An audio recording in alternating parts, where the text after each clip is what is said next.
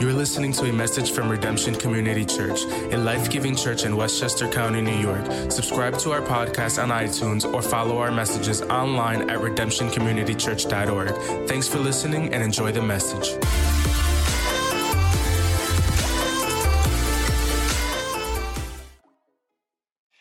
Last year, my daughter Tessa started driving.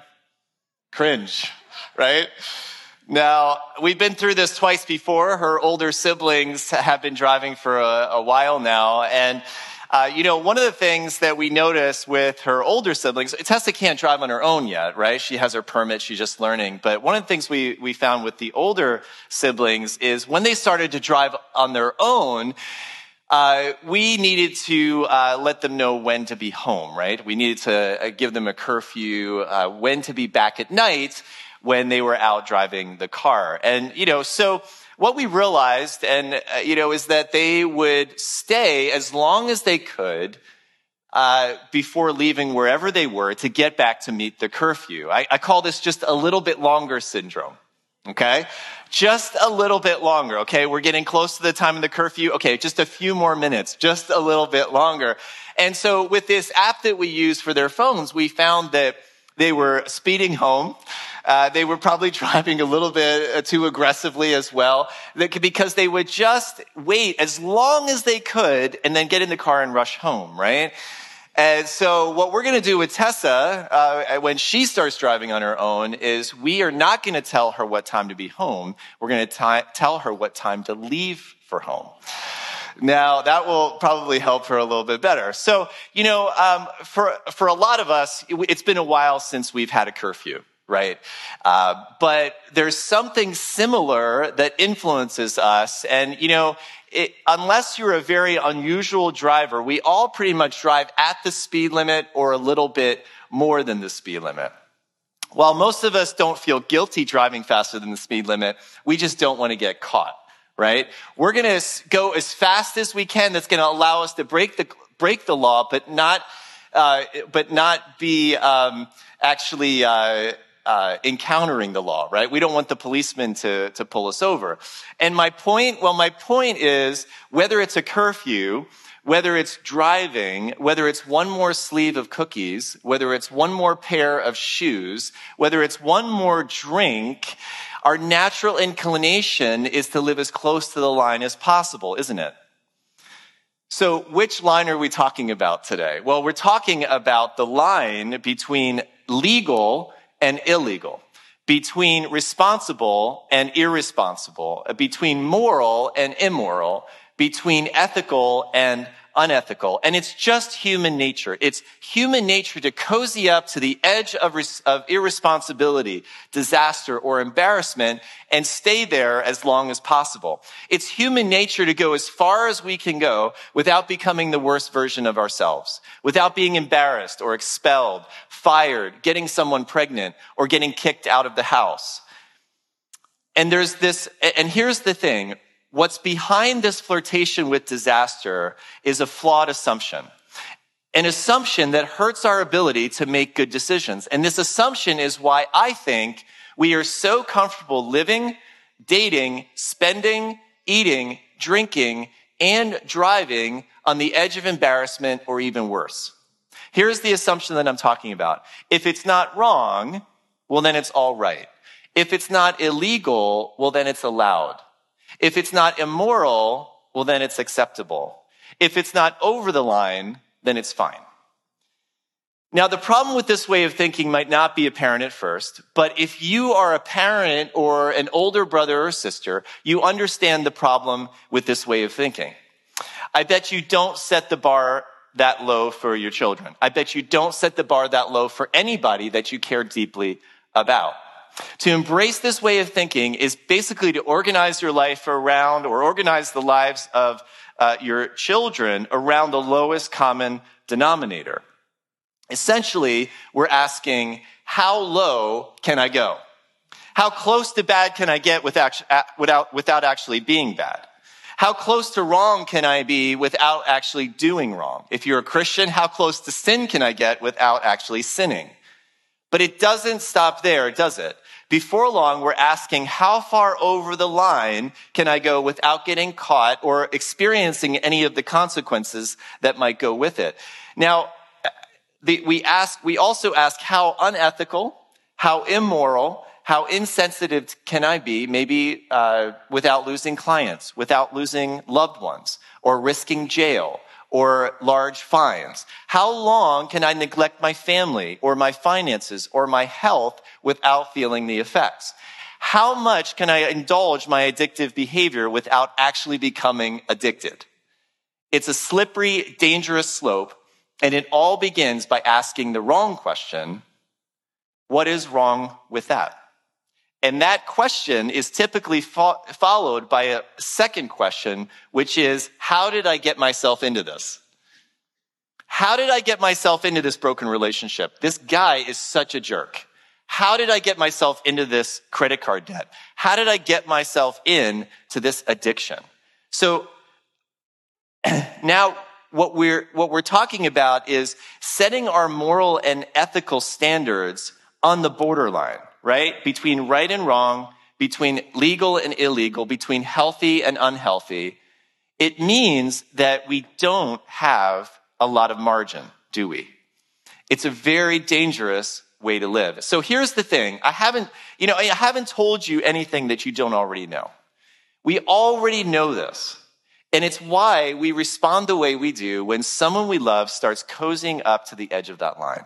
We don't react to what they're doing, do we? We react to where they're heading. And so in these moments, we just know intuitively that the question isn't, is there anything wrong with what they're doing? Is there anything illegal or immoral about what they're doing? We know intuitively that there is a better question to ask, to be asked, a question that if asked would ensure a better decision. And the truth is, if you'll get into the habit of asking this better question, you will avoid regret as well. And that question is the next question that we're going to talk about today in our series called Better Decisions, Fewer Regrets. So throughout this series, let me just summarize a little bit for you where we've been. We've been looking at the relationship between good questions and good decisions, right? Good questions actually set us up for good decisions. And I think that you can argue that your decisions are only as good as the questions that you ask. And, I'm absolutely convinced that if you will act on your answer to these questions, right? If you ask the questions, if you act on your answers to these questions, if you answer honestly to this question and these questions, you will make better decisions. And consequently, you will have fewer regrets. Who of all of us wouldn't want fewer regrets, right? Your life would be better. The lives of the people that depend on you, who look up to you, would be better, right?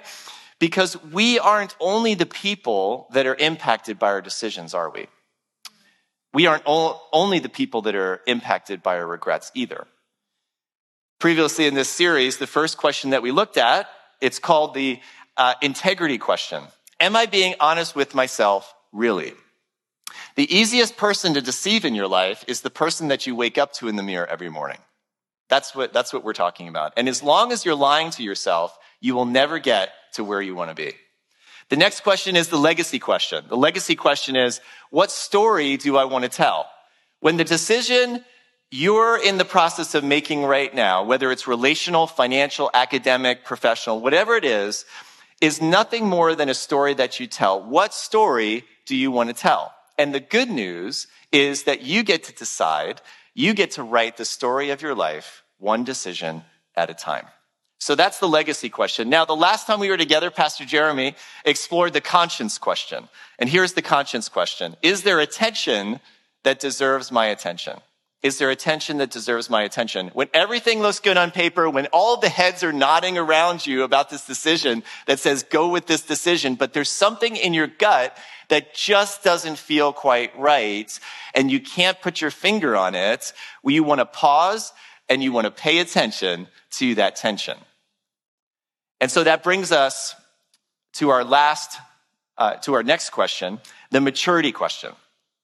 The reason it's called the maturity question is because asking this question requires and is evidence of, I think, maturity. In Proverbs chapter 27, verse 12, it says, the prudent see danger and take refuge. Prudent people are wise people. They embrace the reality that one thing leads to another, and they decide to live their lives accordingly. The unwise, the immature, the naive, the proverb says, the simple, they keep going. And what happens is they pay the penalty, right? Or they pay the price. So our maturity question is, what is the wise thing to do? What is the wise thing to do? When making a decision of any consequence, I want you to pause and ask, what is the wise thing for me to do? What is the wise thing for you to do? The option you're considering may be legal, it may be acceptable, it may be permissible, it may be in line with industry standards, and not exactly immoral, but is it wise? Now, here's something mature people understand. A decision or an option you're exploring might not be wrong, but it can be unwise at the same time. Let me explain this a little bit. Isn't it true, and I hate to bring this up, but isn't it true that your greatest regret, the moment of your greatest regret that you can think about in your life, wouldn't you give almost anything to go back to that moment and undo it? Wouldn't you give anything to go back to that moment and have a redo in that part of your life? But isn't it true that that moment that you regret is preceded by several unwise decisions that you made leading up to that moment? They weren't wrong, they weren't illegal, they weren't necessarily immoral, but looking back, they were terribly, terribly unwise. And that series of unwise decisions paved the way, think about it, paved the way to the moment in time that you've regretted ever since.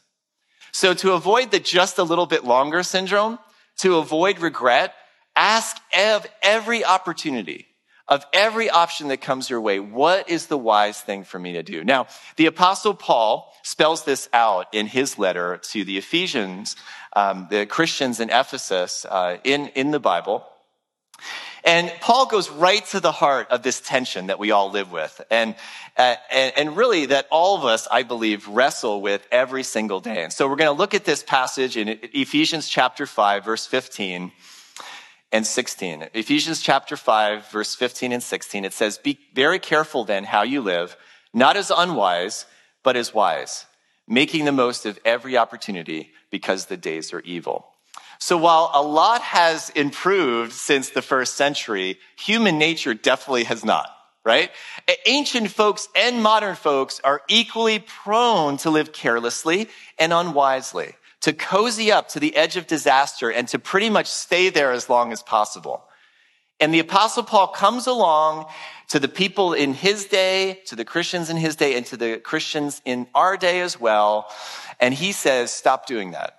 I want you to be careful with how you live. Don't be careless. This is the lens through which we need to evaluate every invitation and every opportunity that comes our way. Financial, relational, professional, academic, whatever it is. So back to our question, what is the wise thing for you to do? Paul says we answer that question by making the most of every opportunity. Literally in the Greek, this means to redeem the time. And we get our word opportunity in English from this word in Greek. And so don't wish that you could go back and redeem all those bad decisions. You want to try to move forward, okay? And so even though we want to have a do-over, we want to move forward. But as we think about our past and we think about the regrets, you know, for some of us, there are, you know, we might have a few weeks or a few weekends that regret scattered in our past. But for some of us, it might be an entire season of our life. Either way, imagine having the opportunity to relive those days, right? Those weeks, even years. And I mean, what if you had the opportunity to go back and invest your time in more productive, healthy, life-giving activities? Imagine where you'd be today. Imagine what you'd be today. Now, I know it's hard, but as painful as it is to look back, it's necessary, I think, in order to appreciate the invitation embedded in the Apostle Paul's words, because here's what he's doing. Paul is inviting you, he's inviting us to invest our time wisely from this moment forward, from this day forward. You're invited to make the most of the time that you have, to invest your time in a way that actually propels you forward toward a preferred future honoring the Lord.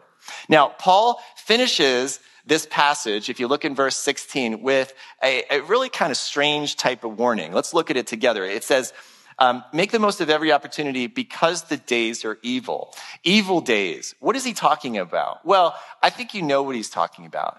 You know that we don't live in a morally or ethically neutral culture, do we? I mean, think about it. When was the last time you heard, saw, or read an ad that told you to be careful, to be wise, and to be self-controlled? I haven't. When was the last time the sales associate said, as you're trying to make that decision about the new car, go home, think it over, and then let me know? So Paul's point is this: we aren't going to get much help from the culture. We might have some wise friends that are around us that are going to help us out, but that's not going to come from the culture. The gravitational pull of the culture is what? It's now, not later. It's more, not less. This is why the maturity question might be the most important question that you ask yourself, okay? You know, my family and I, we love to go in the summer to visit relatives in Gloucester, Massachusetts, and we like to go to the beach, so we kind of go later in the summer when it's warmer. You know about New England, that if you go to the beaches there, even in the summer, they're a little bit chilly. So we try to go to the end of the summer, like around August, and we like to swim in the ocean there. If you swim in the ocean, you know that everywhere you go in the ocean, there's some type of undertow. Well, in Gloucester, there is an undertow that's not really that dangerous, but it will pull you down the beach, right? And so what we need really is a point of reference on the land, and that point of reference is the wind turbine that is behind the beach in Gloucester. If you've ever been there, you know what I'm talking about. You can't miss them. And so by having that point of reference, as the undertow pulls us down the beach, we can look at the wind turbine and know where we need to swim to get back to where we put our towels. And like the undertow that we experience in Gloucester, culture has a way of slowly and subtly edging us beyond healthy moral, ethical, financial, and professional limits. Without a stationary point of reference, it is impossible to know where you are, where you aren't, or where you ought to be. So I'd like to suggest this morning with you that we establish 3 points of reference that will help you to answer the maturity question. In light of my past experience, in light of my present situation, in light of my future hopes and dreams, what is the wise thing to do? In light of my past experience, present situation, and future hopes and dreams, what is the wise thing for me to do? Poet and philosopher George Santayana said, "Those who can't remember the past are condemned to repeat it." Have you ever heard that? Maybe you don't know who the author was, but that's a pretty popular phrase. The point being is this: our past predisposes us to specific temptations, addictions, and blind spots. Temptations, addictions, and blind spots that might not be there for other people, but that they're there for you. Okay? So in light of your past experience, in light of your personal past experience, what is the wise thing for you to do? Every decision, every invitation, every opportunity that comes your way needs to be filtered through this question. You know, early on in my ministry and in my marriage, I lived in Montreal, and I was a workaholic. I worked crazy hours. I didn't care about getting home for dinner on time, and it got really bad. And this one night I came home and I was late again for dinner, and I remember my wife, Virginia, confronting me and me getting mad. And she said to me that night, and I'll never forget, she said to me, she confronted me and she said, "You know what? If we don't go to counseling, this marriage isn't going to last." Now, thanks to her tough love and thanks to the counseling, where I was able to explore things in my past experience and in my childhood, God helped me to avert disaster, right? I got to the edge, but he kept me from falling off the edge. And one of the things about that is, you know, I could have decided not to go to counseling. And, you know, that if I decided not to go to counseling, that wouldn't have been wrong. But I'll tell you what, it would have been unwise for my marriage. The reason I'm probably even still married to Virginia today is because I made the wise decision to go to counseling in that moment.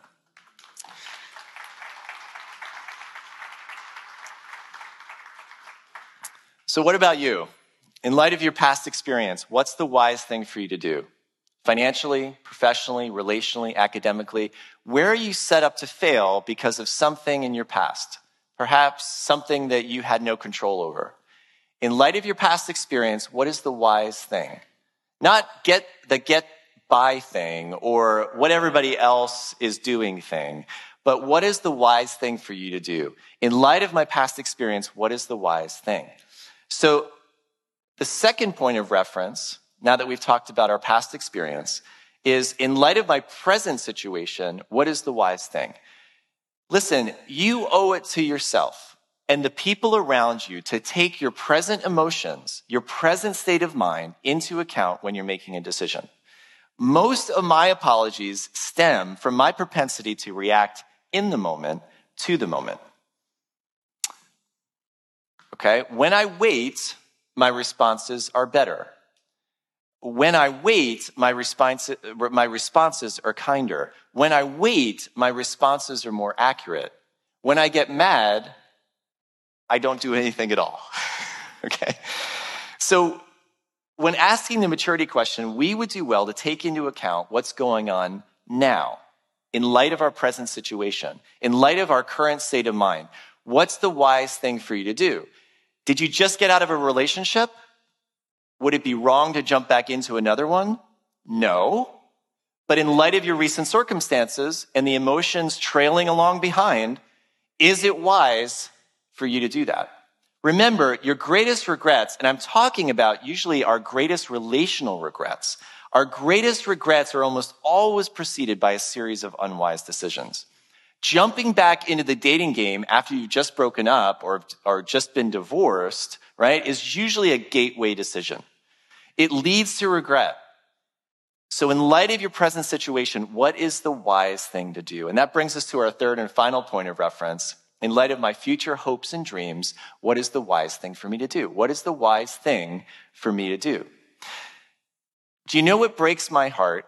What breaks my heart is watching people make decisions that undermine their own future, that undermine their own future hopes and dreams. It breaks my heart when I see individuals or couples make relationships decisions that are going to undermine their relationship. It breaks my heart when I see teenagers make decisions that are going to trail behind them probably for 10 or 20 years in their future. It breaks my heart when I see couples that are driving a wedge in between them and their children, okay? It breaks my heart to see people engineering their own destruction in life, their own unhappiness. And perhaps that's why I'm convinced that this third point of reference in response to our fourth question is probably the most important point of reference that we have. In light of our future hopes and dreams, what is the wise thing for you to do? Chances are you have some idea of what you want your future to look like, right? Maybe you're the type of person that has already written it down and has a specific plan.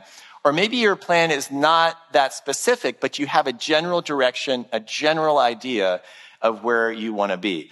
I'll tell you what, none of us want to head into the future and be at a place eventually all alone. Nobody wants to be alone. But here's the challenge. When it comes to dreams, when it comes to your dream, the deck is stacked against you. Life stacks the deck against your dreams.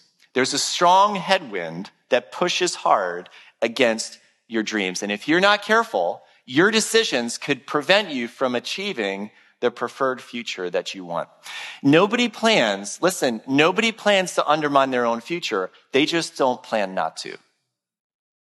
But asking the wisdom question and acting on the wisdom question, that's how you plan not to. In light of your future hopes and dreams, what is the wise thing for you to do? Asking that question with the future in mind brings, well, it brings clarity to whatever option that you're considering. It acts like a spotlight, and all the deceptive shades of gray disappear, and our best options become clear. They become painfully clear, so clear that a lot of us want to just look away. You might say, hey, I'm not hurting anybody. I can handle it. There's no law against it. God will forgive me. While that may be true, just because you aren't doing anything wrong yet, or because it isn't illegal, so what? It's all beside the point. The purpose of the maturity question isn't to stop you from doing something wrong. It's to keep you from doing something unwise. Again, unwise is the gateway. It's the gateway to regret. It paves the way, in some cases, to a point of no return. So let me ask you, would you be willing to put away your old, worn-out excuses once and for all? Because listen, they have never served you well. They have never served me well. They just silence your conscience.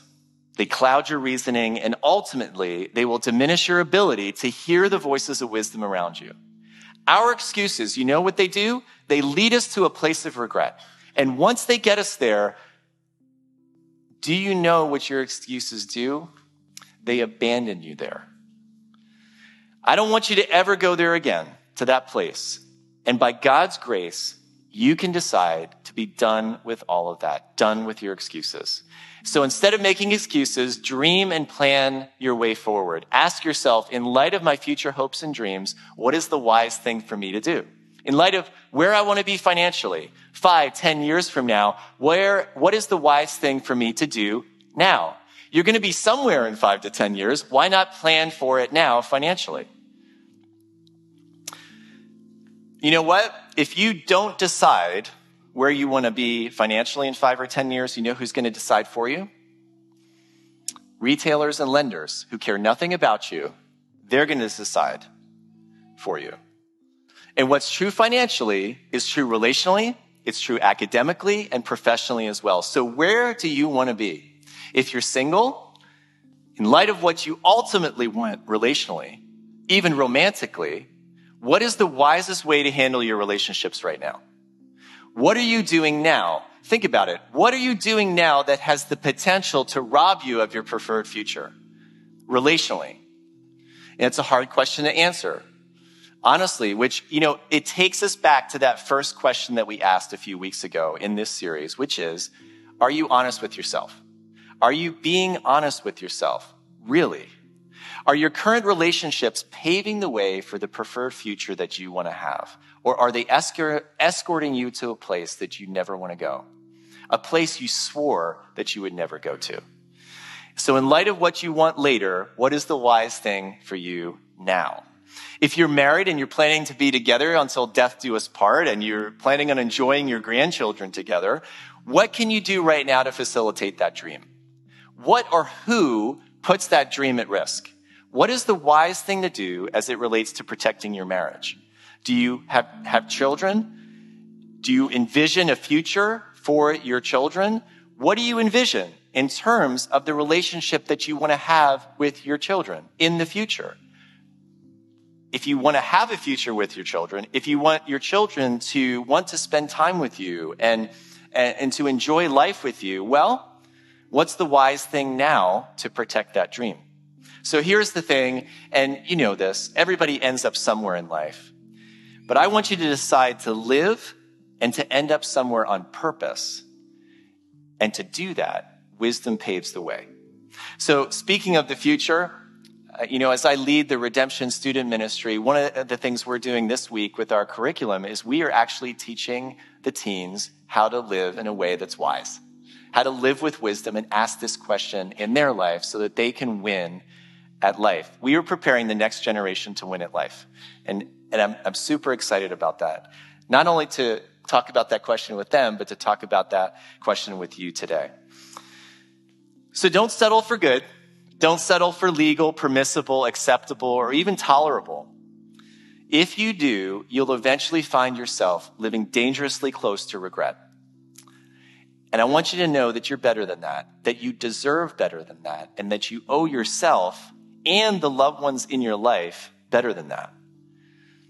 Now, if you really have a hard time not knowing how to answer the wisdom question, let's remember what God says in the book of James. He says, if anyone lacks wisdom, you should ask him. You should ask God, who gives generously to all without finding fault, and it will be given to you. If you're struggling with answering the question, God promises that he will tell you what you should do, right? He will give you that wisdom. So one last time, in light of your past experience, your present situation, and in light of your future hopes and dreams, what is the wise thing for you to do? Now, before we head out today, I want to ask you to just ask that question. What is the wise thing for me to do over these next 7 days? Just ask it, okay? Not maybe act on it, just ask it. To ask the question, what is the wise thing for me to do over the next 7 days with whatever major decision that you have in front of you? Would you do that? Would you commit to God to do that this week? So let's remember to walk wisely in life. And if we do, we will be able to make better decisions, and we certainly will live with less regret. So would you pray with me today? God, we come before you. We don't want to live with regret. We think about our past, and we think about all the moments of regret that we've had, where we'd love a redo. We love a do-over. God, help us to ask this question with the decisions, the opportunities, the invitations that we have, so that our future could be better, so that the future of those that love us can be better. And God, if we don't know we don't know how to answer the wisdom question, I pray that you, as you say in James, that you would provide the wisdom that we need, that you would show us, because we know that it is always a yes to the things that you promise. So God, we pray and lift this up to you, praying that our lives would move forward in a way that's a lot wiser. In Jesus' name we pray. Amen. Thanks for tuning into our podcast. If you'd like to connect with us or learn more about our church, please visit us online at redemptioncommunitychurch.org. We hope you can listen or join us next week.